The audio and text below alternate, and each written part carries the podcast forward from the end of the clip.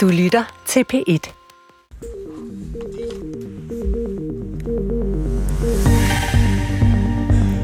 Velkommen til Ring til oppositionen. Mit navn det er Alex Vandopslag. Jeg er partileder for Liberal Alliance. Og den næste times tid frem til 13.30, der er det mig, der tager telefonen, hvis du ringer ind. Du kan også sms'e. SMS det sker på 12 12 til P1. Og telefonen det er 70 21 19 19. Og det var 70 21 19 19. Jeg glæder mig til at tale med dig. Ja. Alex Vandopslag, øh, velkommen ned fra bjergtoppen, øh, hvor jeg har set, du har siddet øh, og læst aviser og drukket rødvin og spist skinke. Ja. Ja. Tak skal du have. Øh, og tak for at være her øh, i studiet i Holstebro og tage telefoner i Ring til oppositionen på P1. Telefonnummeret det er jo 70 21 19 19, og så kan man også sms'e 12 12 til P1 med sit spørgsmål, kritik eller kommentarer. Jeg hedder Gitte Hansen, og jeg skal sørge for, at øh, lytterne kommer igennem, og at du, Alex Vandopslag, svarer på det, du bliver spurgt om. Gør du det? Jamen altså, du har jo haft mig med før, så, så jeg synes, det næsten plejer, at jeg kan gøre det. Det lader vi øh, lytterne øh, vurdere. Og så okay. har du lige lavet reklame på Insta. Ja, det har jeg. Jeg har lige nået at lave en story om, at man kan ringe ind. Mm, og du var ikke helt tilfreds med øh, din, øh, dit hår, din frisyr i dag? Nej, men øh, jeg er heldigvis ikke så forfængelig, så det rører op alligevel. Sådan. Ring til oppositionen, det er den direkte vej til magten på P1. Du griber din telefon og taster 70 21 19 19, eller du øh, sms'er 12 12 til P1. Alex Vandopslag, øh, er du klar til sådan en øh, hurtig ja-nej-runde? Ja. Automatisk organdonation for alle danskere, ja eller nej tak? Mm, nej tak. Har Donald Trump lige trukket stikket på NATO? Nej. Er danskerne gået amok i heksejagt og offentlig udskamning af milliardærer og smukke kvinder? Ja, blandt andet dem, men også mange andre, ja. Mm. Er EU nu blevet Liberal Alliances nye bedste venner? Nej, ikke bedste venner. Nå. Står kampen i dansk politik nu mellem dig, Vandopslag, og Lars Lykke? Nej, nok nærmere mig og Mette Frederiksen, hvis det egentlig skal være. Nå, nok nærmere dig og Mette Frederiksen, hvis det skal være. Okay, øh, sådan øh, kom vi i gang med Ring til oppositionen 70 21 19 19. Du sms'er også 12 12 til P1 med dit spørgsmål øh, til øh, Alex Vandopslag. Og lad os bare starte her øh, hos øh, Bitten Jensen fra Frederiksberg. Goddag, Bitten. Goddag. Hvad er dit spørgsmål til Alex? Det er, hvad skal erstatte jobcentrene? Øh, og øh, også set i betragtning af, at der skal spares 3 milliarder, og øh, jobcenter skal nedlægges. Hvilken form synes øh, at du, at, eller vandopslag, at det skal have, og hvordan og hvorledes? Øh, uh-huh. Og så tænker jeg også, om vandopslag stadig, eller LA, tror på den der trickle-down-effekt. Mm-hmm. Yes, vandopslag, hvad er svaret til Bitten her fra Frederiksberg? Jamen først og fremmest goddag, Bitten, og, og tak goddag. for, at du ringer ind, og tak for nogle gode spørgsmål. Øhm, og jeg, jeg tror, jeg går ud fra det, du lidt henviser til, det er jo også, at regeringen har skrevet ind i sit regeringsgrundlag, at man vil nedlægge jobcentrene og spare 3 milliarder, selvom jobcentrene jo koster noget mere end 3 milliarder. Det koster jo mere end 10 milliarder. Og, og det er jo sådan lidt Nogle en... gange kan det være dyrt at spare. Ja, ja, ja. Ja, det kan det jo være. Det, men men, men det, det, det, når, når, når tallene er, som de er, så er det fordi, at jobcenteren ikke vil blive nedlagt. De vil måske få et nyt navn, og de vil øh, få nogle, nogle, en anden rolle at spille i fremtiden, end, end det, som, øh, som regeringen lægger op til. Og hvad de så nærmere lægger op til, det ved jeg ikke, fordi det, det er sådan lidt ukonkret. Men, men der kommer ikke til at blive nedlagt jobcenter her inden for de kommende år. Jeg tror, øh, når, når vi skal til de forhandlinger, så nogle af de ting, vi, vi vil se på, det er jo dels, om der er nogen øh, af de danskere, der er i kontakt med jobcentrene, som er arbejdsløse i en, en kortere øh, periode, om de ikke i højere grad vil kunne få hjælp enten øh, fra, fra A-kasserne, øh, eller i, i højere grad selv skulle, skulle, skulle stå for at finde, øh, finde sig et arbejde. Altså dem, der er sådan relativt ressourcestærke, at de ikke fremover skal, skal en tur ned på, på, på jobcenteret og så, så er der jo også øh, brug for, synes jeg i hvert fald, at, at, sådan at, at gentænke den indsats, der er over for nogle af dem, der sådan virkelig er på kanten af arbejdsmarkedet. Måske de er ramt af, af stress eller sygdom eller lignende, og kan ikke arbejde fuld tid. Og, og der tror jeg ikke, det nytter særlig meget, at man presser dem for hårdt. Altså der har vi strammet skruen for meget, og der kunne man godt øh, prøve at tænke i en, øh, en ny type indsats øh, som jo øh, kan, være med, øh, kan, kan være billigere end den, den nuværende indsats. Så jeg tror, det er nogle af de ting, man, man vil gå ind og justere på. Så det handler nok snarere om nogle justeringer frem for bare at nedlægge jobcentrene og så tro, at, at alt bliver godt øh, derefter. Og så spørger du jo ind til, øh, jeg ved ikke, lad mig lige, måske lige starte der. Ja, synes, var det svar på spørgsmålet ja, Ja, stop lige der, vandopslag, og så lad os ja. lige få dig ind, Bitten. Altså, var det det, du spurgte ja. Alex om, og gav det svar mening? Nej, det gjorde det egentlig ikke. Det, det er lige så luftigt, synes jeg, som regeringens. At, uh, det store problem, det er jo, at uh, jobcenter udfører helbredsforværende virksomhed. Nu har jeg selv været partsrepræsentant i 14 år, mm-hmm. og kan se, hvordan det bliver værre og værre, i stedet for, øh, at det bliver lettere for de syge, eller de får mm. lov til at komme mm. sig dem, der kan. Bitten, bitten, jeg skal lige sige, ja, lige et øjeblik. Ja. Bitten, bare lige for at få på plads, måske ved ja. Alex Vandopslag det, men du er den bitten, som har været bisidder for øh, mennesker, der er kommet i klemme i, i systemet, ikke? Jo, whistlebloweren. Yep. Jeg tror også, vi har været i P1-debat sammen før, Bitten. Har vi ikke det? Eller husker jeg jo, helt forkert? Jo, det har vi, og ja, ja. jeg har også skrevet til dig vedrørende en af mine borgere, som øh, du synes, hun skulle være receptionist, og hun var hundesyg og invalideret, og hendes hofte skred nogle 40 gange øh, i døgnet, og øh, så tænkte jeg også, hold op, hvor, hvor har du din viden fra? Og ja, undskyld, jeg siger det. Men øh, hvis man læste funktionsvurderingen i hendes sag, mm. og så de lægelige oplysninger, så kunne man se, at hun bare var holdt hen i systemet i 14 år. I stedet for, og nu kommer et forslag, som jeg virkelig håber, at øh, jer i, på Christiansborg vil benytte jer af, det er, og øh, genoptage revalidering, som er det, der virker mest effektivt. Men nok af kassetænkende årsager, mm. så er det nærmest afskaffet.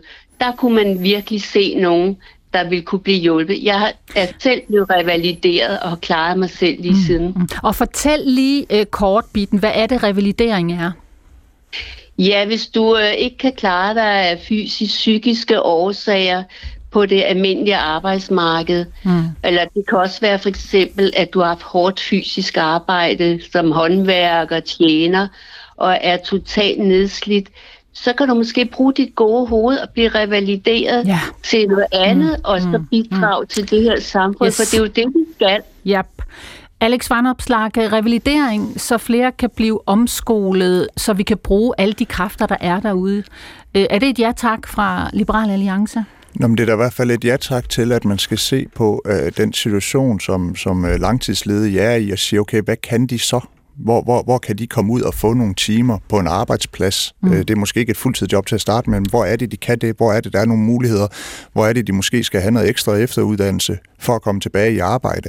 Om det så er specifikt øh, revalideringsydelse, den indsats, der tidligere har været, eller om det er en, en, en ny indsats, det skal jeg ikke nødvendigvis kloge mig på, men jeg tænker, det vigtige er jo, at man ikke for tidligt giver op på folk og siger, så skal du bare have en førtidspension. Øv, bøv, det er slut for dig. Øh, ja, men, men, men snarere godt, ser på, øh, hvad, hvor er det, der er nogle muligheder. Det, det, det, det der er noget pjat, du siger nu.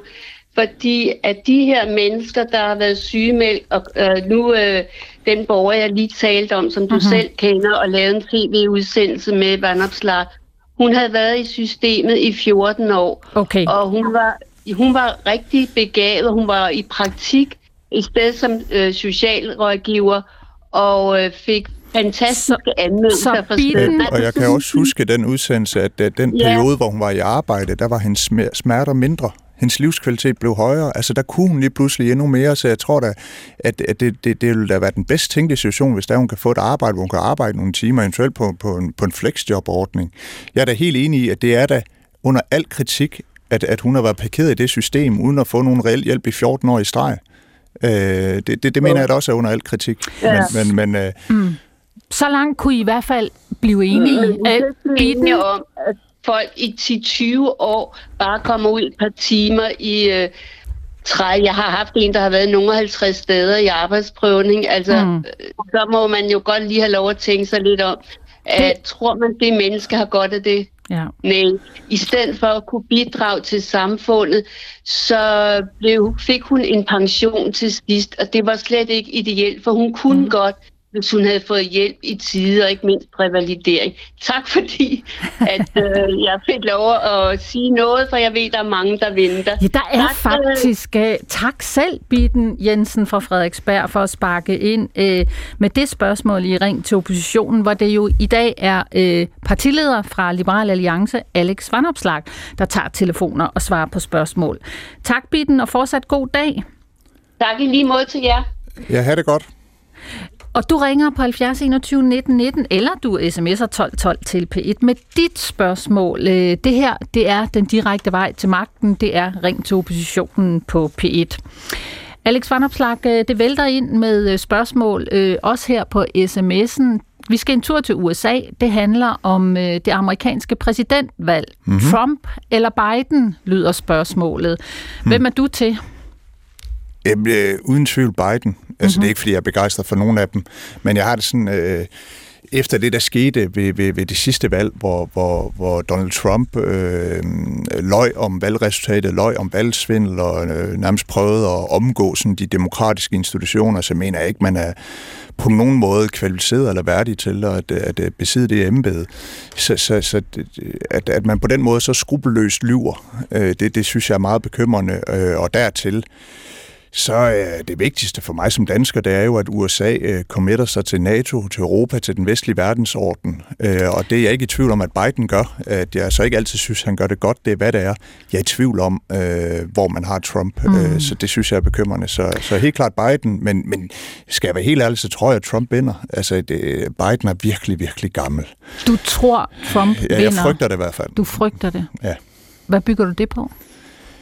Øh, altså, nu, nu er jeg jo ikke ekspert i amerikansk politik, øh, men jeg kan jo se, hvad, hvad, hvad, hvad bookmakerne ser, øh, siger, og jeg kan jo gå ind på YouTube og så se øh, vælgermøder, som henholdsvis Trump og øh, øh Biden har, og der, der, der, der fremstår Biden virkelig øh, gammel og svækket, og, og det gør Trump ikke, selvom han er også op i alderen. Og det, det tror jeg kan spille ind. Øh, mm. Og så er der så også hele diskussionen om, om, om øh, udfordringen med, med, med grænserne og illegal immigration i USA, som måske er det emne, der fylder mest ja. lige nu. Vi snakker Ukraine, de snakker immigration, yes. og, og der er problemerne jo der bliver Trump opfattet som en, der har bedre styr på, på, på den dagsorden, end Biden har, og øh, de ting til sammen gør, at jeg har en bekymring for, at Trump øh, kan gå ind og vinde. Og det er Heini Grünbaum, der stiller øh, det spørgsmål om det amerikanske valg på sms'en øh, 1212 til P1. Så er der en, øh, der på Twitter, på X, øh, spørger, det er Kenneth Ravnkilde, han spørger dig, Alex Vanopslag, hvad gør Danmark så, hvis Trump vinder valget, og NATO potentielt kollapser?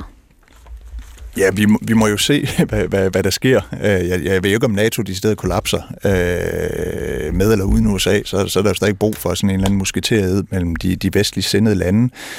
Øh, jeg er lidt forbløffet over, at øh, vi i sådan øh, ovenpå øh, krigen i Ukraine, som jo snart tæller to år, at, at man ikke øh, er kommet længere, øh, både i Danmark, men også i andre europæiske lande, i forhold til at komme op på 2% målsætning få gang i produktionen af det nødvendige øh, artilleri og ammunition, som ukrainerne er blevet lovet af Europa, men vi har ikke produceret nok til, at vi kunne give dem det til dem.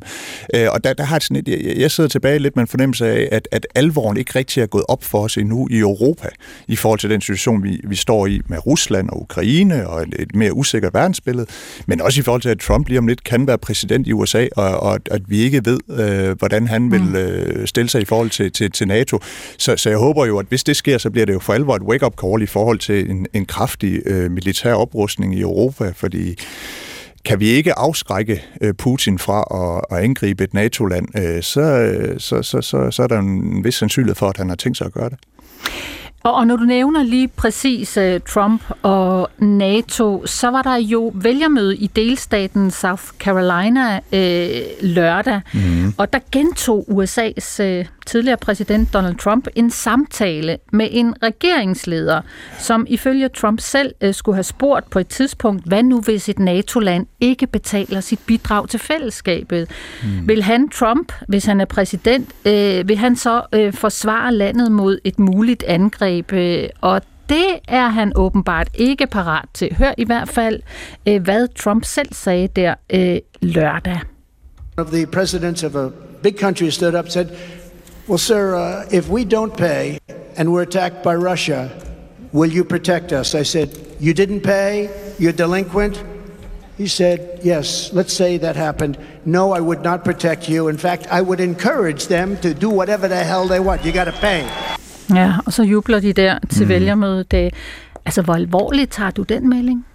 Jamen, jeg begynder i stigende grad at tage dem alvorligt. Altså, da han var, da han var præsident sidst og sad i, i de fire år, hvor, hvor han jo også talte om, at øh, man skulle betale øh, de 2% af BNP til forsvaret, det var ligesom kontingentet til NATO, mm-hmm. der opfattede jeg det ikke som en USA på vej ud, men mere som øh, en øh, sådan lidt en bøvet, brysk måde at forhandle på. Altså øh, sådan at presse Europa til at, øh, at bruge mere på forsvaret. Ja. Hvor, hvor nu, øh, jeg er jo ikke i hovedet på Donald Trump, men, men jeg kommer mere og mere i tvivl om, øh, om, om det bare er det, altså en form for øh, afpresning, men stadig en commitment til NATO, eller om det er en, øh, en, en undskyldning for at vende NATO ryggen. Det, det, det kommer jeg i stigende grad i tvivl om, og man jeg synes, jo, det er ret bekymrende. Ja, man kan jo i hvert fald høre, at publikum til det her rally, eller det her vælgermøde, jubler øh, ved ja. den her melding. I NATO og i det hvide hus, der lægger de afstand til den her udtalelse mm. fra Trump. I det hvide hus, der kalder en talsmand udtalelsen for sindsforvirret. Mm. Og fra NATO, der lyder det fra øh, Stoltenberg, generalsekretæren, at den melding underminerer vores alles sikkerhed. Det er jo også det, den gør jo. Altså, der skal jo ikke mere til, end øh, at han en af de første dage efter, han er blevet præsident igen, bare udtaler, at han ikke vil respektere musketerheden. Øh, det må være artikel 5 øh, i øh, NATO-traktaten. Og, og hvis han bare udtaler det, jamen så er der jo skabt den der usikkerhed, og så mister NATO noget af sin værdi. Så, så, så det, er, det er alvorligt. Altså man kan jo ikke bare stå og sige hvad som helst, når man er præsidentkandidat eller præsident for den sags skyld. Vil du ligefrem sige, at vi i Danmark og i Europa ikke længere kan regne med USA og musketereden, altså artikel 5 i, i Forsvarsalliancen i NATO? Nej, det vil jeg ikke sige. Jeg, jeg føler mig fuldstændig tryg øh, ved, at hvis øh, et NATO-land bliver angrebet, så vil USA øh, kvæg musketeret i NATO gå ind og forsvares. Men Trump er jo heller ikke præsident lige nu. Nej. Vil du sige, at vores sikkerhed er truet, hvis øh, Trump øh, kommer i det hvide hus? Igen? Jamen, det er der jo en, en, en risiko for, uanset hvad. Og det er uanset, om Trump bliver valgt, eller om Biden bliver genvalgt, eller om der kommer en helt tredje ud af det blå, så skal vi tage et større ansvar, og vi skal opruste rent forsvarsmæssigt i øh, de europæiske lande, i de øvrige NATO-lande, og, og, og øh, vi skal også sådan på, på, på EU-plan gøre mere for at kunne hjælpe Ukraine for at fremme øh, europæisk våbenproduktion. Og, og det lyder jo sådan lidt makabert, men, men øh, alternativet er værre.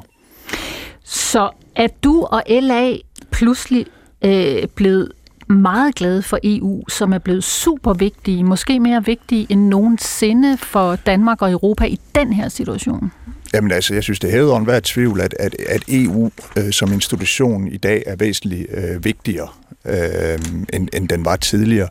Dels kvæg øh, det, det, det pres, der kommer fra Rusland, men også at man gennem årene har set et aggressivt Kina, som øh, forsøger at afpresse og splitte de europæiske lande øh, fra, fra, fra hinanden, og, og der er også hele diskussionen om, øh, en alt for høj grad af afhængighed af øh, kinesiske øh, råstoffer og vigtige mineraler.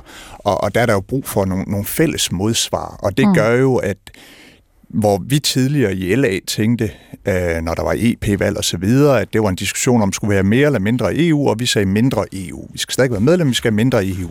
Nu er det sådan lidt, øh, kommer, er det mere eller mindre EU i fremtiden? Der kommer mere.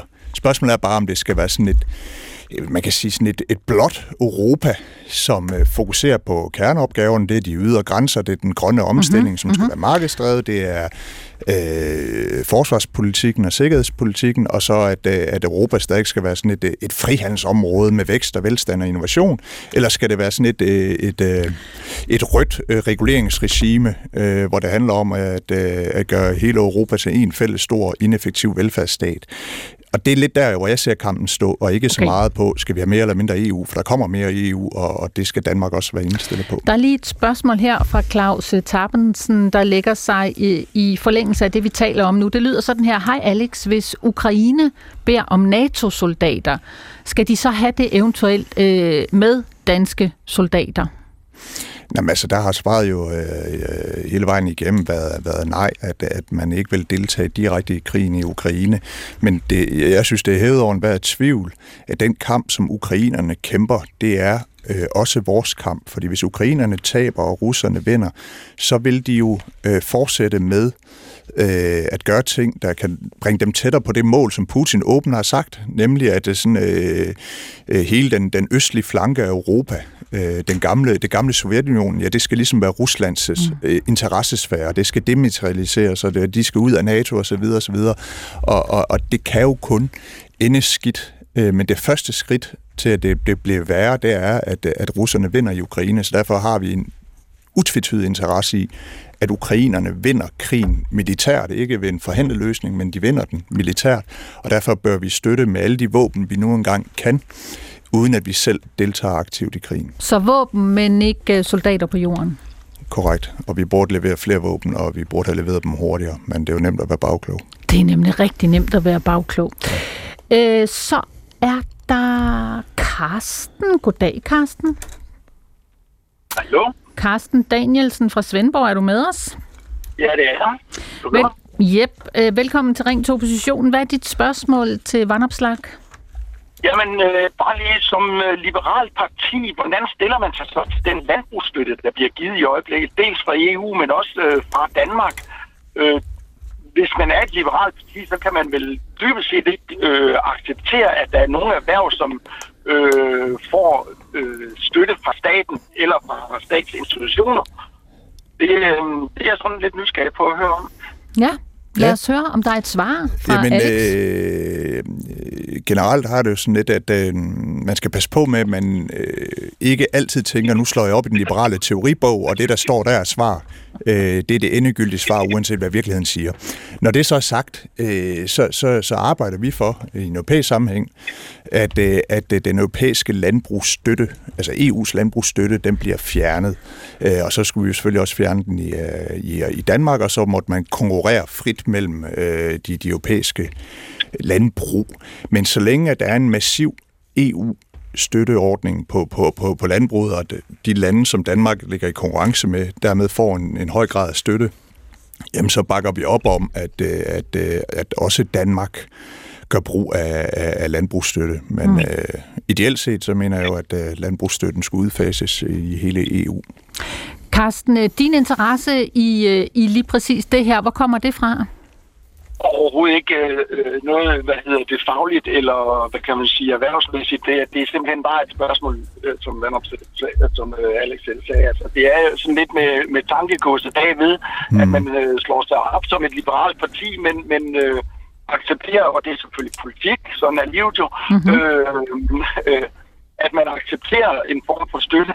Men, men man kan sige, øh, øh værtsstøtten forsvandt jo i, tilbage øh, tidligere, og du nedlagde et helt erhverv øh, mere eller mindre på baggrund af, at du, du øh, fjernede øh, erhvervsstøtten, men ser den jo for eksempel i Kina eller i Korea mm. øh, øh, og andre steder. Mm. Så, så man kan sige, øh, hvad vil der? Altså, hvordan kunne man forestille sig, at øh, Liberale Alliance øh, vil de ikke få en stærkere profil, hvis de, hvis, hvis de øh, eller tør de ikke? Er det, er det igen bare politik, eller hvad?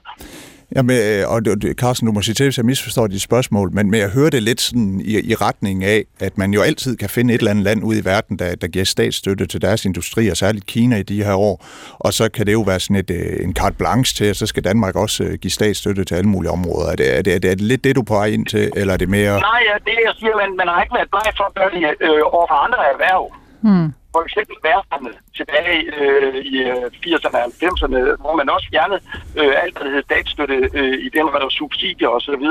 Og, og, og, og det eksisterer, det erhverv eksisterer så nærmest ikke i Danmark i dag. Øh, og jeg siger jo heller ikke, at man skal fjerne landbrugsstøtten, når øh, man nu gør det, øh, fordi fødevare fødevare, det er ret vigtigt, vi får mm. noget at spise.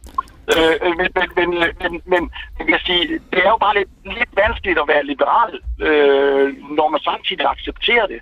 Samtidig må man jo konstatere, at, at øh, lobbyvirksomheden øh, fra landbruget, øh, det er jo fuldstændig øh, horribelt, øh, hvad, hvad de ruller frem med. Karsten? Men, men må jeg ikke bare lige, jeg, jeg, tror ikke, jeg tror ikke, at dansk landbrug ønsker øh, en høj grad af landbrugsstøtte. Altså jeg tror, det de vil foretrække, det var, at man fjernede landbrugsstøtten i Danmark og de andre øh, EU-lande.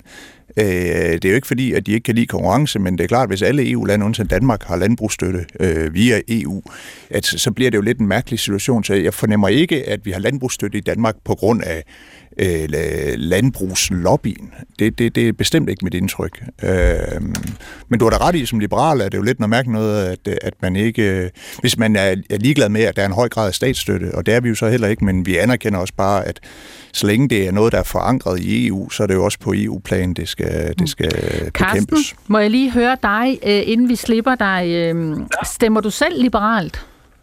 Øh, jeg vil jo egentlig gerne, øh, men, men igen, altså hvis man er ægte liberal, så, så, så kan man jo ikke, øh, hvad hedder det, øh, så kan man jo ikke acceptere, øh, hvad hedder det, subsidier af, af nogen mm. som helst. Okay. Subsidier. Mm. Og det så sagt, så har jeg også et socialt element i mig, som, som jeg måske øh, i, også til gode ser. Så Okay. jeg ligger måske lige en tand til venstre for, for, for Liberal Alliance. Lige en tand, lige en tand til venstre for Liberal Alliance. Karsten, Det kan jo ske. det kan jo Det ske. kan jo ske, ja, det kan det, ja.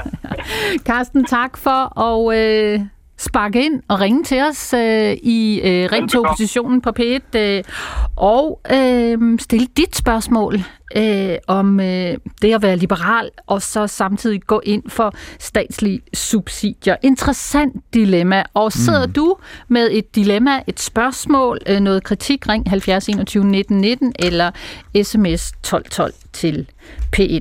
Når Alex Varnopslag, da vi startede programmet, øh, og jeg spurgte dig, øh, kommer dansk politik til at stå mellem dig og Lars Løkke, så sagde du, ja, nok nærmere mellem mig og øh, Mette Frederiksen. Så lige statsminister Mette Frederiksen her, hvor hun taler om øh, behovet for organdonation. Vi foreslår simpelthen at vende det rundt, øh, sådan at øh, danskerne i fremtiden ved det 18. år automatisk er organdonor. Selvfølgelig med en mulighed for altid at kunne melde fra. Og når vi foreslår det her, så er det fordi, at vi har mere end 400 danskere, der står på en venteliste til et nyt organ. Og vi desværre sidste år havde næsten øh, 30 dødsfald. Ja, og regeringen vil jo som bekendt øh, vende ordningen for organdonation på hovedet, som de siger, så voksne danskere fremover som udgangspunkt er organdonorer, med mindre de har sagt fra. Og det er altså et stort interview øh, i politikken, hvor statsminister Mette Frederiksen, forsvarsminister Troels Lund Poulsen fra Venstre og udenrigsminister Lars Løkke Rasmussen fra Moderaterne præsenterer øh, forslaget og siger, at det skal ses i lyset af, at der hvert år dør danskere på venteliste til et nyt organ. Alex Van Opslag, øh, hvorfor er det her ikke en god og vigtig politisk plan? Nå, men altså, jeg synes, det er øh, dilemmafyldt, og det er jo ikke sådan, at jeg øh, ser sådan meget sort-hvidt øh, på, på, øh, på, på det her spørgsmål. Øh, vi har jo også selv tidligere i Folketinget stemt for forslag, der gør, at øh, man sådan mere sætter i system, at danskerne ofte bliver spurgt. Øh, vi har også stemt for forslag om, mm-hmm. at når man tager kørekort, så skal man også tage stilling til, om man vil være organdonor og lignende. Øh, så det, at man presser på for at få flere danskere spurgt, øh, synes jeg som sådan ikke er en, en dårlig øh, idé. Øh, der, hvor vi har lidt en, en, skeptisk det, en skepsis, det er jo sådan lidt mere på, på, på det sådan principielle filosofiske plan, nemlig den, at, øh, at i udgangspunktet ejer man jo sin egen krop, og derfor bestemmer man jo selv. Og det der med, at i udgangspunktet, så er det noget, man skal give væk, medmindre man aktivt fravælger det. Det, det synes vi er lidt at, at, at vende tingene på hovedet. Og derudover, så, så er jeg ikke overbevist om, med den konkrete model, regeringen foreslår, om det så reelt vil medføre færre dødsfald, øh, om det reelt vil øh, nedbringe ventelisterne eller ej. Det, jo- det er jo klart, at hvis vi, hvis vi kan få nogle, nogle, nogle tal og notater, der viser, at det her det kommer til at gøre en, en kæmpe stor forskel, mm-hmm. så må man jo opveje, hvad skal man sige, teori mod, mod, mod praksis. Øh, og jeg, jeg er sådan, personligt er jeg ret pragmatisk på, på, på det der spørgsmål. Men, men indtil videre er vi jo i Folketingsgruppen havnet der, hvor vi siger, vi kan godt gennemføre nogle initiativer, Hvor vi spørger danskerne men, noget oftere, men det der med, at de i udgangspunktet, så er valget truffet for dem, og så skal mm. de selv gå ind og, og forhindre det, det, det er vi lidt skeptiske overfor. Men altså sidste år, viser tallene, der døde 28 danskere på venteliste til et organ, mens 442 aktivt ventede på et nyt organ, og langt de fleste, de venter så på en ny nyre.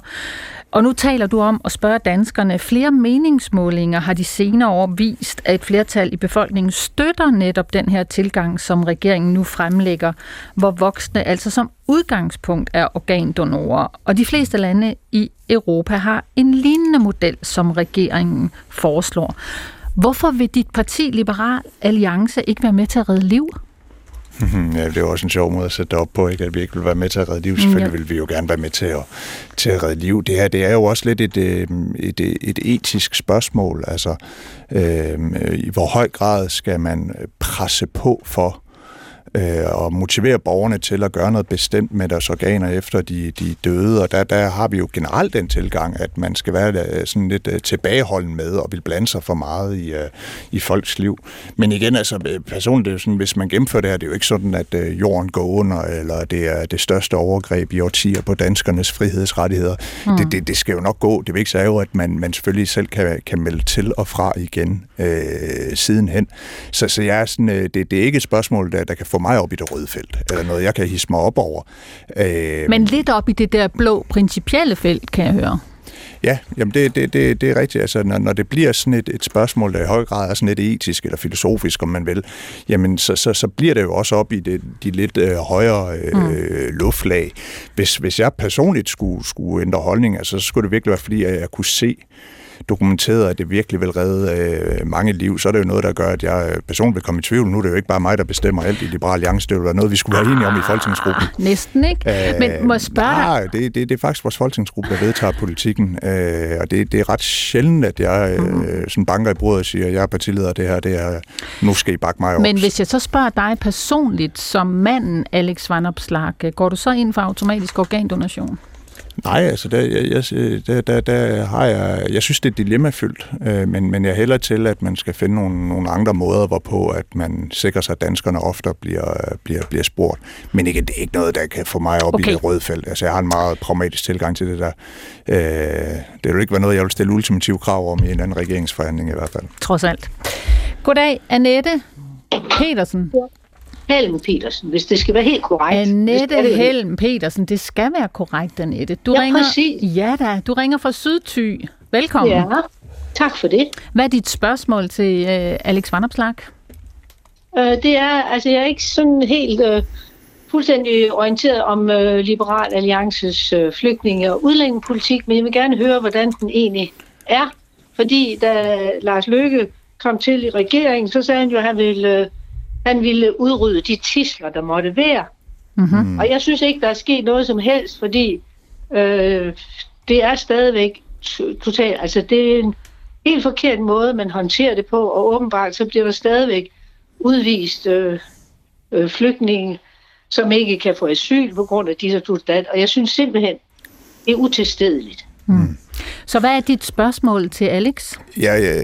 Jeg vil gerne høre, hvad hvad din holdning og dit partis holdning er til flygtninge- og udlændingepolitikken. Mm-hmm.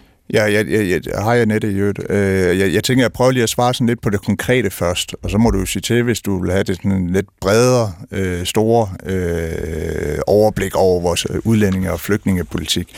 Men, men det, du sådan øh, konkret spørger ind til, det er, jo, det er jo de her sager, der har været med, med særligt øh, syriske flygtninge, som jo får øh, ophold i Danmark, baseret på, at øh, at de ikke kan vende hjem, at det er farligt, og så på et tidspunkt så vurderer man, at det beskyttelsesbehov, de har, det, det, øh, det er ikke længere til stede, og derfor øh, har man jo så den politik i Danmark, så bliver man automatisk sendt hjem.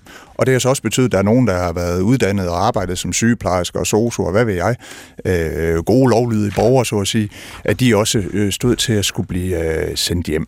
Og der jo, er... Men Undskyld. Ja. ja. Nå, det er også der, at vi sender dem hjem. Jeg ved ikke, om du har set... Øh øh, den dokumentation fra en syrisk øh, øh, militærfotograf, hvor han er, han er måttet flygte til USA, og han er undercover, altså som øh, øh, han er, hvor han har taget 50.000 fotos af de mennesker, som er blevet øh, øh, puttet i fængsel og lemlæstet, tortureret og dræbt af Assads regime. Men, men, men, men øh, det har jeg ikke set. Men jeg kan jo svare på, hvad vores holdning er i forhold til de mm. øh, flygtninge, der er i Danmark, hvor yes. deres opholdsgrundlag forsvinder, fordi at man vurderer, at de ikke længere har øh, lever op til betingelserne. Altså, der er ikke længere et beskyttelsesbehov.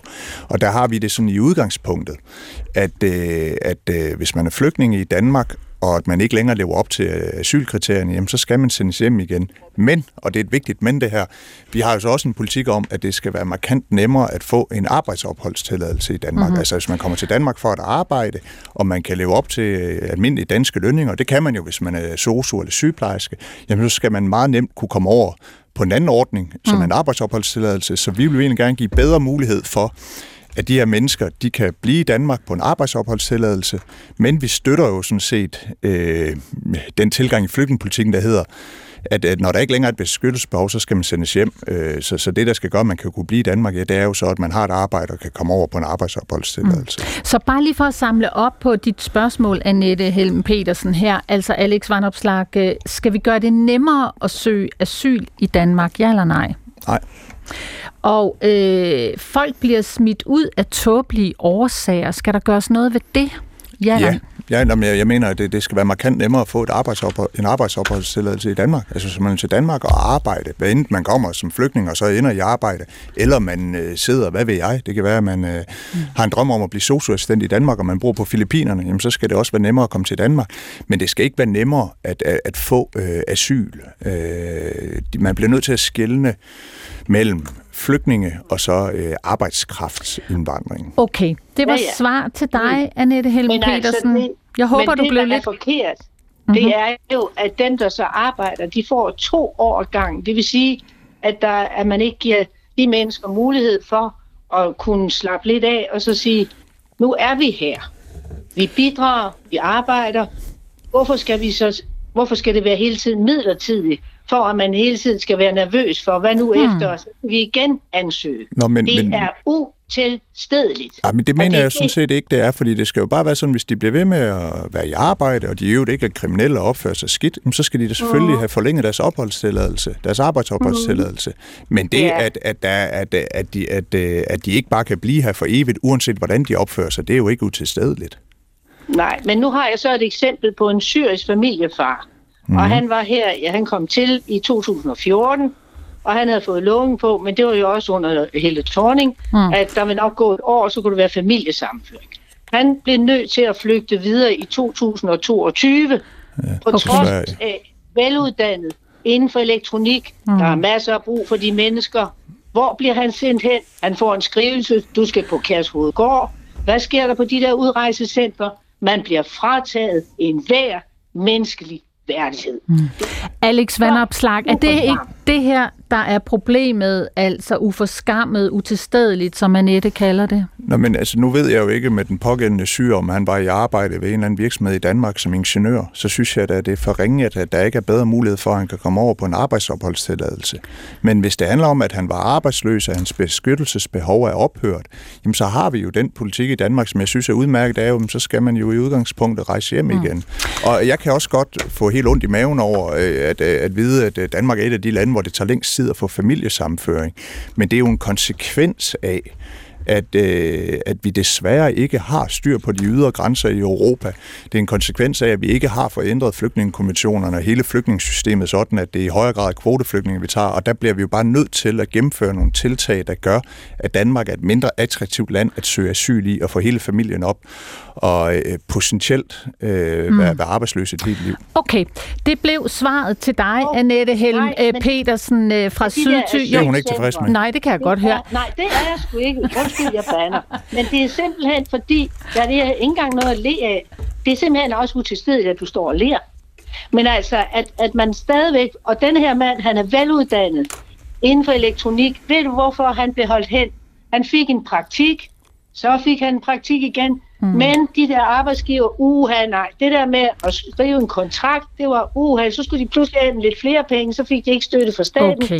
Så han kunne blive ved med at blive holdt hen med praktik, uden at vide en pind om, hvad fremtiden kunne indebære. Annette, jeg øh, øh, siger tusind tak til dig øh, for dit spørgsmål og din indignation. Øh, der er mange, der står i kø, både på telefonerne og sms'en. Så øh, det blev det svar, du fik fra Alex Vanopslag og Ring til oppositionen øh, på P1 i dag. Tak for at blande dig øh, i diskussionen. Alex Vanopslag, øh, der er et spørgsmål, der ligger lidt i forlængelse af Nettes. Det kommer mm-hmm. fra Kim på Amager. Øh, han skriver på sms'en. Øh, nu har Liberal Alliance jo fået tilgang af Pernille Vermund. Vil det betyde, at Liberal Alliance nu får en mere skarp udlændingepolitik? Nej, altså vi har ikke ændret øh, eller flyttet så meget som et komma øh, i nogen del af vores politik, øh, efter at, at Pernille Vermund meldte sig ind, fordi det var jo Pernille, der meldte sig ind i Liberal Alliance, og ikke Liberal Alliance, der meldte sig ind i Pernille, så at sige. Så, så, så, så det, det, vi har jo ikke ændret politik, men som du måske kunne høre før, mm-hmm. så har vi jo på, på flygtningespørgsmålet en, en, øh, en politik, der, der ligger sådan meget op af det, man kan kalde konsensus i dansk politik, og det er jo en stram flygtningepolitik.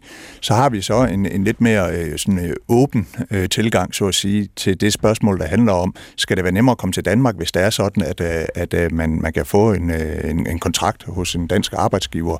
Og det mener vi, at det, det, det skal være nemmere, for vi har jo mangel på arbejdskraft. Øh, og det, det er jo sådan hovedoverskrifterne i, i Liberal Alliances øh, henholdsvis flygtninge- og øh, udlændingepolitik, og den er ikke ændret af, at øh, vi har fået Pernille med på holdet. Mm. På øh, Twitter, på X, øh, der skriver øh, Eva Lund Eriksen et spørgsmål. Øh, det lyder sådan her, øh, og det kommer øh, på baggrund af, at din partikollega Henrik Dahl har været ude på X også. Og nu får du lige først det, du nok kender, Henrik Dahls øh, øh, opslag på X. Det lyder sådan her. Understreger, at FN er en idiotorganisation. Der findes de første 100-200 regimer, der er værre end Israel. For eksempel alle, der har islamisk befolkningsflertal. Citat slut. Øh, Alex Van Opslag, lige først. Øh, er FN en idiotorganisation? Altså, jeg tror jo, først og fremmest, så må I jo øh, ringe til Henrik Dahl, hvis I vil have ham til at uddybe Jamen, sit tweet. Jeg men, dig, men, men jeg vil synes, gerne svare på, øh, hvorfor du? jeg mener, der er rigtig god grund til indimellem at være, være kritisk over for, øh, for, for FN. Altså, senest har der været hele den her ballade om øh, UNRWA, mm-hmm. som jo i bund og grund er FN's... Øh, øh, indsats i, i, i Palæstina, hvor det har været veldokumenteret i årvis, at de øh, materialer, altså undervisningsmaterialer, der er på de her øh, FN-skoler, lad os kalde dem det, i Palæstina, det er undervisningsmaterialer, der opfordrer til øh, udslettelse af jøder og til, til, til, til antisemitisme.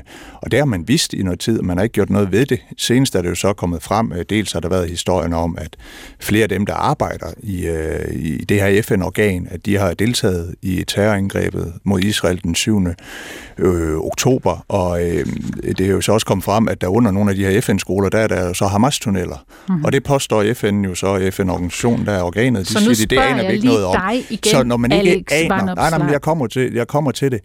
Æh, hvis man ikke engang har styr på, hvorvidt der er Hamas-tunneler under de skoler, man driver, og man i de skoler, man driver, opfordrer og indoktrinerer i antisemitisme, så, så, så er det jo nogle mindre pæne ord, man skal finde frem om, om, om, om det organ. Så jeg spørger dig, er FN og, og så, så kan man nogen, nogen, nogen vil Alex kalde det idiotisk. Jeg vil mm. måske bruge et, et, et, et mildere udtryk, men det, at det er stærkt kritisabelt, at man i overvis har vidst, der har været nogle udfordringer med det her specifikke mm. FN-organ, og de selv øh, nærmest lader som om, at der ikke er noget problem.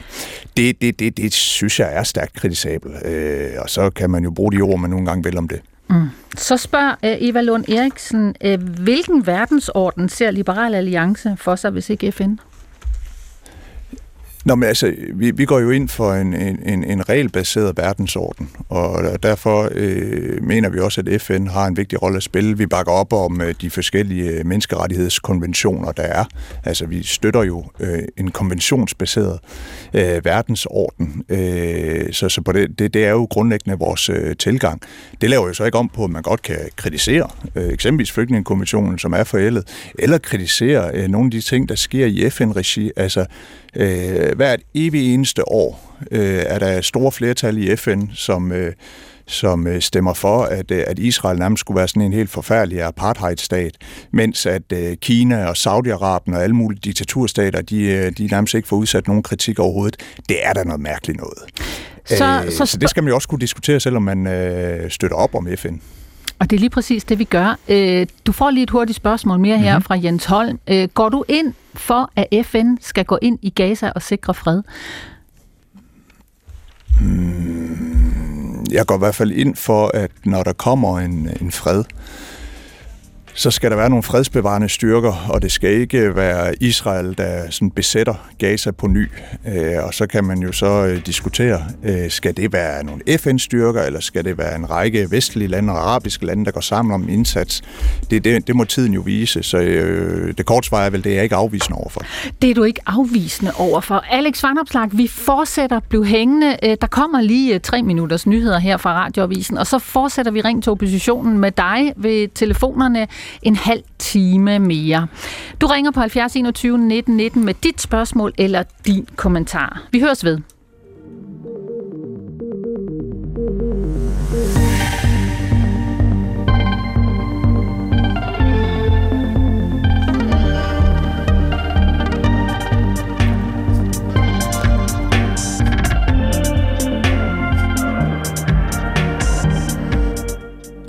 Velkommen tilbage til uh, Ring til oppositionen, og uh, jeg hedder Alex Vandopslag. Jeg er partileder for Liberal Alliance, og jeg tager telefonen, hvis du ringer ind eller sms'er den næste lille halve times tid. Du kan ringe på 70 21 19 19 eller sende en sms til 1212 til P1. Sådan, og jeg hedder Gitte Hansen, og det er mig, der sørger for, at lytterne kommer igennem, når du, Alex Vanderslag, svarer på det, som øh, du bliver spurgt om. Ring 70 21 19 19 eller sms 1212 til P1. Vi vil rigtig gerne høre dit spørgsmål. Og ring til oppositionen, det er den direkte vej til magten her på P1. 70 21 19 19 eller sms 1212 til P1. Og øh, Alex, øh, det er væltet ind med sms'er og telefoner her under radioavisen, så lad os bare... Dejligt. Ja, det er super dejligt. Så øhm, der er nogen, der ikke holder vinterferie, eller også så bruger de vinterferien på at øh, lytte og skrive og ringe. Det er du... da nu, de har tid. Ja. det er da nu, de har tid. Øh, Bjarne Flov har sendt den her sms til dig. Alex, hvad kan du lære af den måde, som amerikanerne fører valgkamp på? Hmm. Ja, det er jo et godt spørgsmål. Ja. Øh, jeg skulle lige til at sige, det er, det er den næsten flov over, jeg kan svare på. Nå, nej, øh, ja, altså, øh, jeg... Øh, Skal jeg hjælpe dig? Mm, nå, jamen, altså, de, noget af det, de er gode til, det er jo virkelig at skabe sådan nogle kæmpe fundraising-maskiner, så man kan komme ud i øh, hele nationen USA. Øh, jeg tror da, vi kunne måske lære noget af deres fundraising. Men du må gerne hjælpe mig, ja. Måske øh, noget af det her. Tak. Nu, nu vil jeg egentlig også øh, tillade mig at byde sådan øh, rigtig velkommen øh, en gang til. Og først og fremmest øh, tusind tak mm. for, at I vil bruge en aften her i, øh, i KB-hallen. Ja, og i løbet af februar og marts, så tager du afsted igen. Øh, den her gang, øh, der er det shows i Jylland, Alex og ansvaret ja. på Jysk. Er det på sådan, Jysk står der, ja. Og jysk står der, ja, ja, på plakaterne. Altså, er det the American way at føre politik på? Øh, ja, det ved jeg ikke, om man, om man, man, man kan påstå det. Jeg vil nok nærmere sige, det er sådan en, øhm, en nytænkning af måden at, møde vælgere på. Øh, fordi jeg, jeg holder meget af at komme rundt i øh, forsamlingshuse og øh, øh sovnehuse og, og, og tale der. Men, men øh, jeg synes også, at vi politikere har en pligt til at tænke i, okay, hvordan kan man egentlig sørge for, at flere har lyst til at dukke op til nogle politiske øh, begivenheder. Jeg tror, Lars Løkke han havde jo det der det politiske mødested, hvor der sad tusindvis af mennesker med i en Facebook-chat og sådan noget, og det fungerede vist meget godt for ham. Uh-huh. Nu har vi så forsøgt det her med KB-handlen, hvor der kommer over 2.000 mennesker, og det, det er i hvert fald ikke noget, vi har oplevet før til nogle politiske begivenheder, ikke engang vores landsmøder. Og nu gentager vi så øh, det, vi selv mener var en succes øh, i Herning den 19. Øh, februar, og i Kolding, Aarhus og Aalborg mm. øh, til, til, til marts. Og øh, det glæder jeg mig helt enormt meget til. Og øh, ja. jeg ved ikke, om man stadig kan få billetter i Herning og Kolding, men ellers så kan man de ah, andre Ja, steder. det kan man helt ja. sikkert. Og så har I jo også, du har øh, frihedsshoppen.dk, og der kan ja. man jo, ligesom ved de amerikanske præsidentkandidater, købe t-shirts med taglines, kopper med dit ansigt. Mm. Og der til jul, øh, der kunne man også købe et puslespil med dit rigtigt. ansigt på æsken. Og ja, ja. så vist nok blev det til Mette Frederiksens ansigt, når det så blev samlet. Ja, det var faktisk omvendt. Og det var at, lige at man, omvendt. Man skulle tro, det var et Mette Frederiksen puslespil, men så fik man den øh, glædelige overraskelse, at øh, det var ikke Mette Frederiksen alligevel. Ah, måske for nogen, og når du nu ja. selv er ved det med øh, Mettes ansigt, der bliver til dit ansigt, så er der et spørgsmål her fra Anja Jung Jensen. Hun spørger, ser du Alex dig selv som en kommende statsminister? Nå, men altså, det, det er jo noget, der, der har fyldt meget lige den øh, sidste uges tid, fordi vi har haft et par gode målinger, og det, det, vi er jo rigtig glade for, for, for gode målinger, men, men jeg har det også sådan, øh, jeg tror, man skal holde begge ben på jorden, og ikke lade det så, så stige til hovedet, at man i et par uger har haft nogle, nogle, nogle rigtig gode målinger. Øh, faktum er jo, at vi har øh, 15 mandater, vi fik 14 ved sidste valg. Mm. Øh, det er vi stolte over og glade for. Øh, men men det, det, det gør jo, at øh, så længe man kun har 14-15 mandater, så mener jeg ikke, at man har den nødvendige størrelse og opbakning til at skulle, skulle gribe ud efter sådan noget. Og så kan man godt pege på målingen og sige, uha, se hvor det går godt. Jo, jo, øh, og det er da dejligt, men, men lad os nu se, øh, om det holder. Og jeg vil gerne øh, holde fokus på at øh, vise de danskere, der stemte på os ved sidste valg, at det kan de trygt gøre igen. Og, og så kan jeg bare sige, at det er klart, at i takt med, at man bliver et større parti, så skal man også være klar til at tage et større ansvar. Men lige nu er vi jo 15 mandater, og resten Så- det er fugle på taget. Så hvad er svaret til Anja? Ser du dig selv som statsministerkandidat? Jamen, jeg ser ikke mig selv som statsministerkandidat, for jeg mener ikke, at Liberal Alliance har den øh, størrelse, der skal, der skal øh, til for det. Men, men det er da klart, at sådan tror jeg, alle partiledere har det, at hvis deres partier bliver store nok og nyder den opbakning, der skal til, både i befolkningen og blandt Folketingets partier, ja, så, så, så burde der jo ikke være grænser for, hvor stort et ansvar man gerne vil tage. Men, men øh, derfra og så til at sige, nu har vi haft et par gode målinger de sidste mm. par uger. uger øh, træerne vokser helt sikkert ind i himlen, og nu øh, er jeg Så- Guds gave til menneskeheden. Det, det synes jeg måske lige er at tage munden for fuld. Mm. Så når du starter med at sige, at kampen i dansk politik måske mere kommer til at stå mellem dig og Mette Frederiksen, end mellem dig og Lars Lykke, hvad betyder det så? Jamen altså, det er jo ikke øh, så længe siden, at øh, Lars Lykke gav et interview til politikken, og der var flere sådan, af de politiske kommentatorer, kloge over, som jo var ude med stor analyse af, at øh, Lars Lykke var frustreret over, at øh, ambitionsniveauet ikke var højt nok i regeringen, og Socialdemokratiet ligesom blokeret for, at man kunne lave sådan nogle rigtig gode borgerlige reformer. Så er det jo et tegn på, at, øh, at der jo nok er øh, større uenigheder mellem øh, mig og Mette Frederiksen, end der er mellem øh, Lars Løkke og mig. Øh, så, så jeg synes jo politisk, at der, hvor, hvor, hvor kampen skal sættes ind, det er jo at sikre, at der er et alternativ til en socialdemokratisk ledet regering, så man ikke skal skal trækkes med et socialdemokrati, der hele tiden siger, ah, vi skal altså ikke lave alt for ambitiøse forandringer. Øh, og der tror jeg egentlig grundlæggende, at, at øh, Lars Løkke og jeg øh, i højere grad kan finde et fælles ambitionsniveau, end, øh, end han kan med Mette, og helt sikkert, end hvad jeg kan med Mette. Rasmus, goddag. Goddag. Du ringer fra Frederikssund. Hvad er dit spørgsmål til Alex Vanopslagh? Jamen, øh, jeg kunne godt tænke mig at spørge her øh, Alex Varnopslag øh, omkring... Øh, altså, JLA går jo meget op i økonomisk og, og udemokratisk øh, formandsvælde, kan man kalde det, ikke? hvor vækst og profit øh, til en snæver ejerskabskreds, det, det går over alt andet. Ikke? Øh, og så kunne jeg jo godt tænke mig at spørge, øh, hvorfor interesserer Liberal Alliance sig ikke noget mere for at mindske den øh, økonomiske ulighed? For det er jo dokumenteret mange steder fra, øh, at det for høj ulighed er væksthæmmende for et samfund. Ikke? Blandt andet af IMF og OECD og de økonomiske vismænd osv. Og hvis det skal kunne betale sig at arbejde, som I, I turnerer rigtig fint med der på højrefløjen, ikke? konstant, Hvorfor er I så udelukkende efter dem i samfundet, der har mindst, når det for store dele af den økonomiske elite ikke kan betale sig arbejde? Det kunne jeg meget godt tænke mig at, at, at få et savligt og godt svar for hr. Alex Vanderslag. Ja, Jamen, øh, jeg skal da forsøge at give et savligt svar, øh, men, men jeg, jeg er ikke helt sikker på, at jeg er overbevist om, at øh, sådan det, der ligger bag spørgsmålet, er særlig savligt. Altså, fordi den her forestilling om, at dem, der er meget, meget rige, og derfor også bruger noget af deres formue på at investere i virksomheder, at eje virksomheder, på enten det er passivt eller aktivt, at, at de mennesker skulle være sådan nogle dogne nogen, der bare ligger hjemme på sofaen, og så sidder de og trader dagen lang. Altså, Øh, de, de fleste velhavende mennesker bruger rigtig mange timer på at arbejde, på at netværke, på at pleje deres investeringer. Øh, og, og når der er nogle mennesker, hvad enten det er helt almindelige mennesker i deres pensionsopsparing, eller det er meget formuende mennesker øh, med deres formue, der, der investerer i sådan noget som, som aktier, som de kan få et afkast fra, så er det jo også noget, der kommer arbejderne til gode, fordi det gør jo, at virksomheden har øh, flere midler til at hyre flere medarbejdere, til at øh, forske og udvikle i nye teknologier, der gør, at produktiviteten stiger, og dermed stiger lønningerne. Så det der modsætningsforhold, der skulle være mellem det at investere i virksomheder og i aktier, og så det at arbejde i dem, det, den, den kan jeg ikke helt få, øh, få øje på. Så er det rigtigt, at øh, hvis øh, der er en alt for høj grad af ulighed, øh, så, så kan det have nogle, øh, nogle, øh, nogle, nogle ulemper. Men, men der er vi jo langt, langt fra i Danmark. Altså, vi er jo stadig et af verdens mest øh, ligestillede lande, og det er jo ikke det sådan, ikke at... Det er ikke rigtigt. Jamen, hvis du måler på... er en af de allerhøjeste blandt de vestlige Jo, jo, men normalt måler man det jo på... Den er meget høj også i Danmark. Den er steget. Den er steget, ja. Øh, og den steg jo blandt andet i sidste valgperiode, da vi havde en rød regering, og der steg den, fordi man hævede afgifter, der ramte de fattigste i samfundet primært. Øhm, øh, så så der, der steg uligheden. Det var ikke fordi de rige blev rigere, men det var fordi, at man hævede afgifterne på blandt andet tobak, og det, det er der jo en tendens til, at øh, altså, den gennemsnitlige ryger i højere grad har en mindre indkomst end øh, den gennemsnitlige ikke-ryger.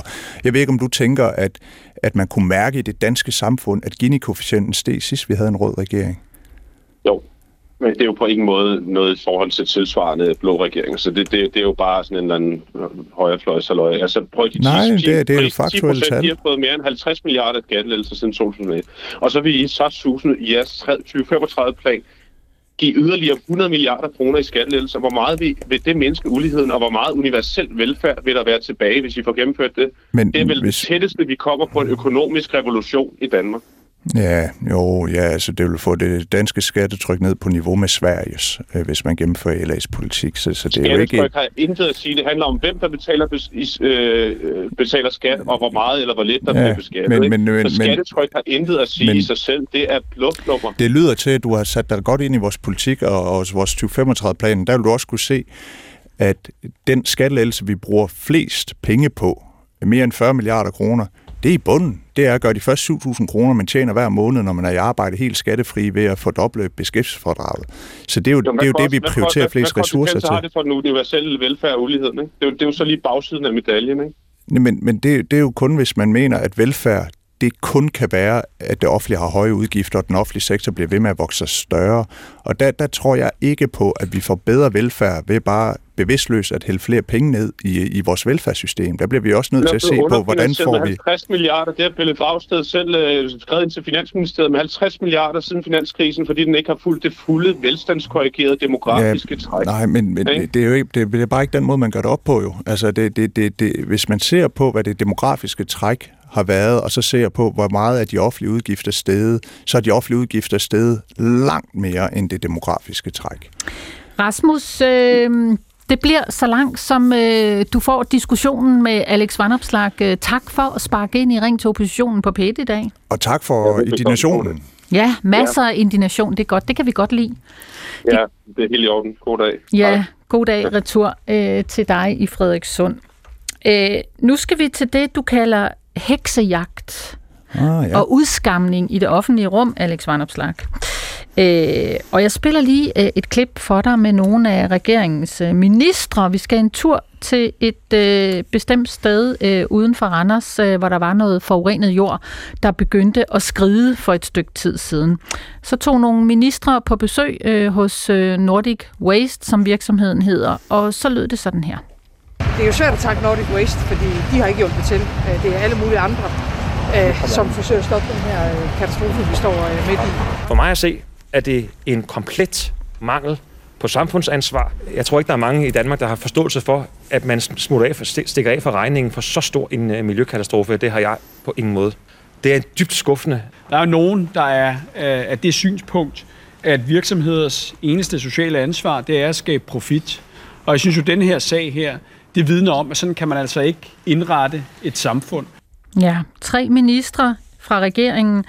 Og så går du ud i et interview øh, i Berlingske, Alex Vanopslag, og så lyder det sådan her. Regeringens grænseoverskridende angreb på milliardæren Torben Østergaard Nielsen vidner om et dybere problem, at vi som samfund kaster os ud i offentlige hekseafbrændinger, fordi vi nyder at se folks ulykke. Den melding altså kommer fra dig, Alex, i det her større interview i Berlingske, mm. som du også selv øh, laver reklame for på de sociale medier. Prøv lige først at forklare os, hvad mener du med grænseoverskridende angreb?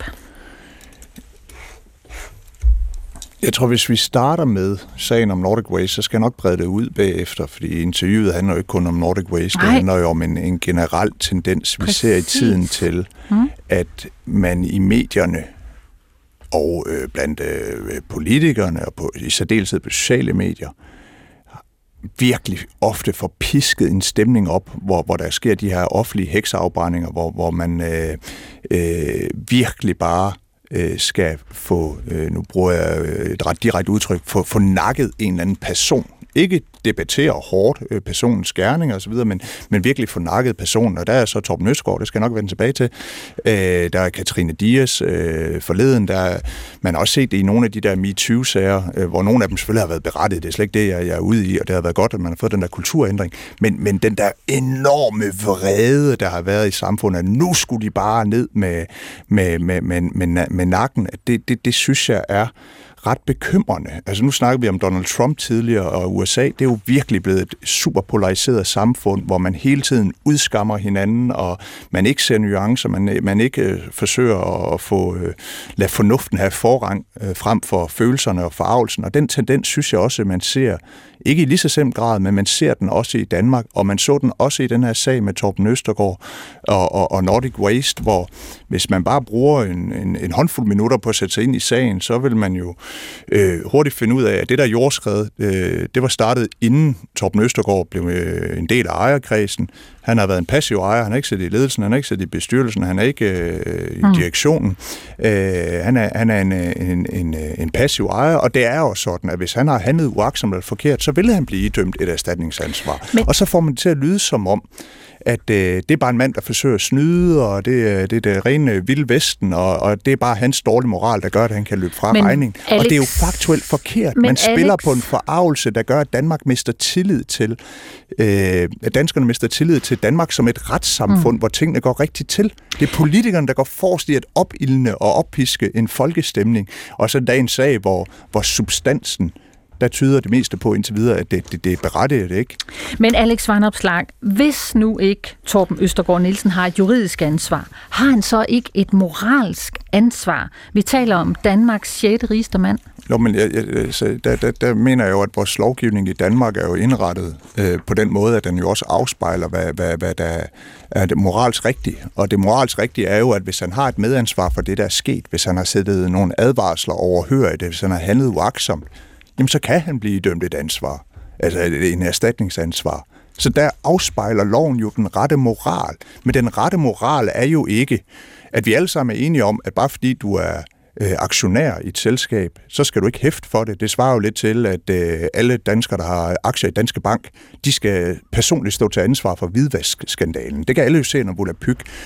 Øh, og, og hvis man så derefter siger, men den regel, den skal kun gælde for folk, der ikke er rige. Mm. Folk, der er rige, de skal stilles ringere øh, over for loven end alle andre danskere. Det mener jeg jo heller ikke er moralsk korrekt. Så nævner du, som du selv er inde på, øh, i samme øh, bekymringsartikel, kunne man vel kalde det, en række MeToo-sager. Du nævner den konservative partileder Søren Pape.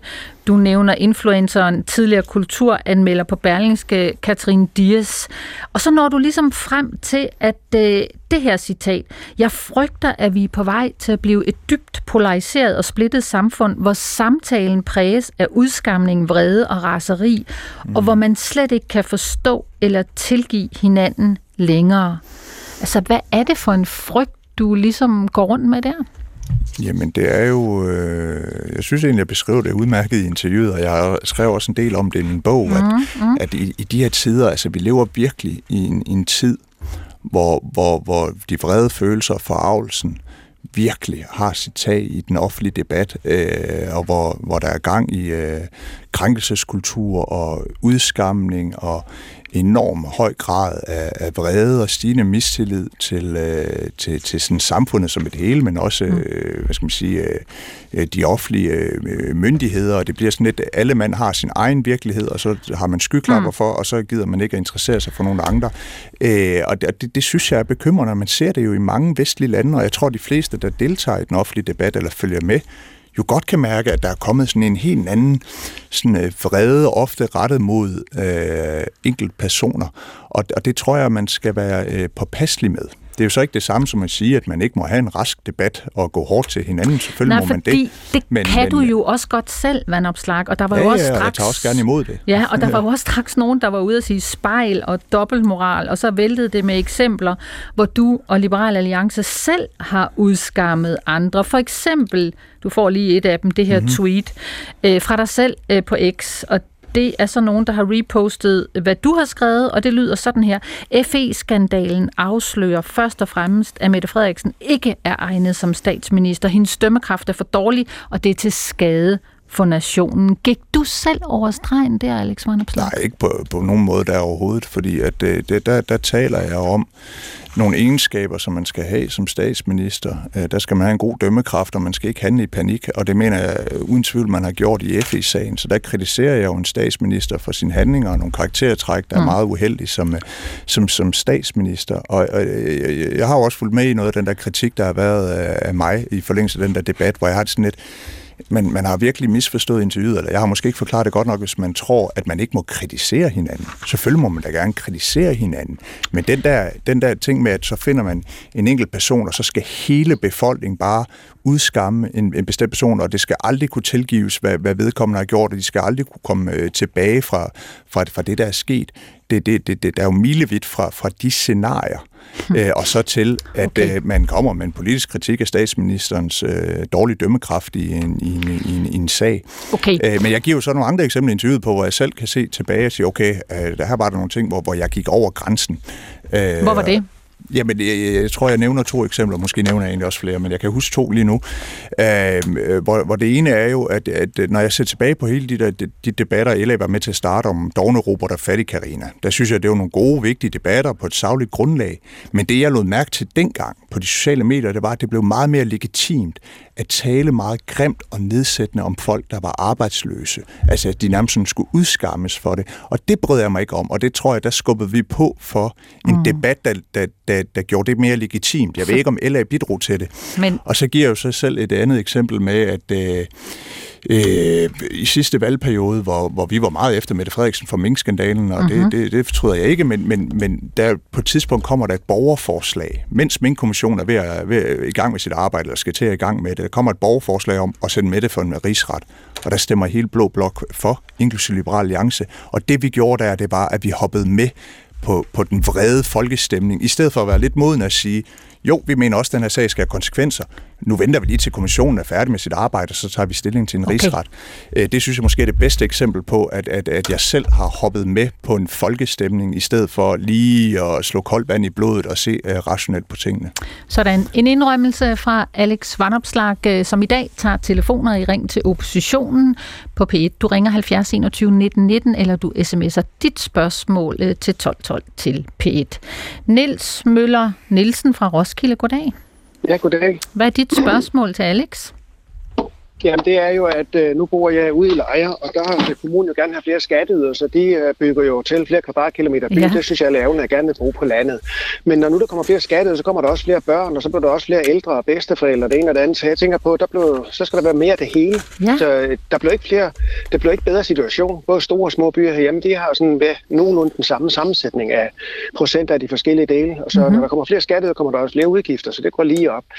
Nu snakker Liberal Alliance er jo rimelig øh, stemt for, at man får øh, arbejdskraft fra fremmede lande.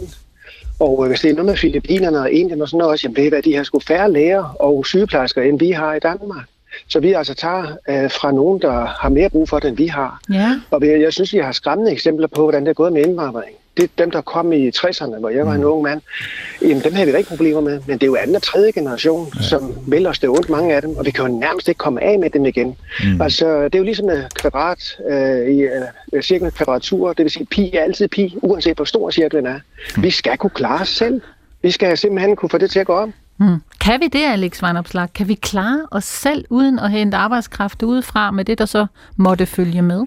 Og så kan det være, at jeg stemmer på Liberale Alliance, hvis jeg har et godt svar. Ja, jamen, ja, det må vi jo se nu skal du lige tænke dig om, Alex. Jeg har endda kun tre minutter til at give et godt svar, men jeg, jeg vil dele mit svar op i to. Altså, for det ene er jo sådan, øh, er det overhovedet nødvendigt på nogen måde med udlandsk arbejdskraften? Det kan godt være, at man kan forestille sig en situation, hvor vi øh, med en blanding mellem skattelettelser, en effektiv indsats over for dem uden for arbejdsmarkedet, og øh, det upopulære vil jo være, at man også øh, sænker eller fjerner nogle, øh, nogle ydelser. Det kunne være at halvere dagpengeperioden, lave en SU-reform, fjerne Arne-pension. Nogle af de her ting, der vil være voldsomt upopulære, men det vil gøre, at der er flere, der er til rådighed for arbejdsmarkedet. Så kan det godt være, at man kan undgå udlandsk arbejdskraft. Jeg tror jo bare, at det politisk er meget svært at samle 90 mandater for alle de ting, jeg nævnte før. Øh, og så det at få flere herop, der kan bidrage positivt til det danske arbejdsmarked, og i øvrigt ikke øh, sådan gå og undergrave det danske samfund og bygge sharia-skoler i fritiden, at, at, at det skal vi også øh, satse på. Øh, det, det, det er ikke enten eller, men det er både og. Men du har ret i, at når man ser på mange af de øh, gæstearbejdere, der var der i 60'erne og 70'erne, de endte jo så med at blive til indvandrere og fik børn, og der, dem kan man ikke sende hjem igen, uanset hvor, hvor, hvor tosset de opfører sig. Og derfor skal vi jo selvfølgelig også tænke i, at hvis man følger LA's politik om at gøre det nemmere at få en arbejdsopholdstilladelse i Danmark, jamen så skal det jo også skrues sammen på en måde, hvor, hvor det, at du har en arbejdsopholdstilladelse i Danmark, det gør ikke, at du får øh, et permanent ophold øh, som aldrig kan fjernes igen. Altså det skal Nej, være betinget af, at du ikke begår så kriminalitet. Så kan man jo søge asyl, ikke? Og, Nej, du kan jo ikke søge asyl, hvis det er, at du ikke har et beskyttelsesbehov. Altså hvis du kommer hertil som, øh, lad os sige, ingeniør fra Indien på en arbejdsopholdstilladelse, så kan ja. du ikke søge asyl. Nej. Det... Men er I, er I indstillet på måske konventioner? Fordi vi har den der tosse sag med ham nære, der har skudt på danske soldater, soldater, og så kan vi lige ikke komme af, men nu skal han, han så lov til at være her. Det er jo helt Altså, tosset. nu ved jeg ikke, hvem du snakker om. Er det den etbenede pirat? Ja, ja, ja. ja. Ja. Jamen, det er jo helt åndssvagt, at vi ikke kan komme af. Der må ja. være ændres nogle konventioner, der siger, at det, det stopper. Det, men altså, det, så kunne man måske spørge Nigeria, om de øh, lover, eller hvad med give dødstraf, så vi kan sende ham hjem. Men, det, det giver da ingen mening. Jeg, jeg er sådan set enig i, at man burde ændre konventionerne på en række punkter. Øh, øh, muligvis også på det her punkt. Øh, og det tror jeg sådan set, mange partier på Christiansborg mener. Men, men, men sandheden er den, at indtil at de store nationer, Tyskland og Frankrig osv., at de er med på at ændre konventionerne, så kan Danmark ikke ændre dem alene, og så har vi valget mellem at blæse højt og heldigt på konventionerne og sige, at vi gider ikke følge reglerne, eller sige, okay, det er trods alt bedre med dårlige regler end ingen regler. Mm. Og, og der er vi fleste også der på Christiansborg sige, okay, men vi bliver nødt til at have en regelbaseret tilgang, og så må vi jo presse på for, at flere lande vil være med til at ændre øh, de regler, som vi synes er for tosset. Det blev øh, det svar... Og det også, også, at jeg måske kunne stemme på dem, det er, hvis I sender sådan en tom stoppelags æske med fyldt chokolade med to flasker i. Det kan jeg godt lide. ja, øh, okay. det, det, ved det, jeg det, ikke. det, tror jeg, det må jeg desværre takke nej til. øh, eller takke nej til, sige nej til. Ja, desværre. Øh, der er ikke øh, noget øh, fyldt chokolade men, til dig men, der. Men, men ellers tak, så stem på Socialdemokratiet. De elsker at dele gaver ud. Sådan, det blev svaret til dig, Nils Møller Nielsen fra Roskilde. Du må selv købe dine øh, fyldte øh, chokolader. Øh, tak. Ja, mange tak. Ja, selv tak. Du har en god dag. Tak. Sådan, øh, det var det sidste, vi nåede i Ring til oppositionen øh, med Alex Vandopslag. Tak for at ringe og skrive med alle jeres gode spørgsmål, og tak for øh, at svare, Alex Vandopslag. Jamen, jeg synes virkelig, det var skarpe spørgsmål, der var den her gang. Altså, der var flere gange, jeg lige måtte øh, tænke mig lidt om. Ja. Så øh, det var en Det kan en, du godt en øh, øve dig lidt på. Ja, ja. ja. Okay, øh, tak for det. Og øh, Ring til oppositionen blev i dag skruet sammen af Oline Kildegård, Siv Søby Rasmussen, Tobias Hermann og mit navn er Gitte Hansen. Og øh, du finder programmet der, hvor du henter dine podcast og dine øh, radioprogrammer. Den ligger i DR Lyd.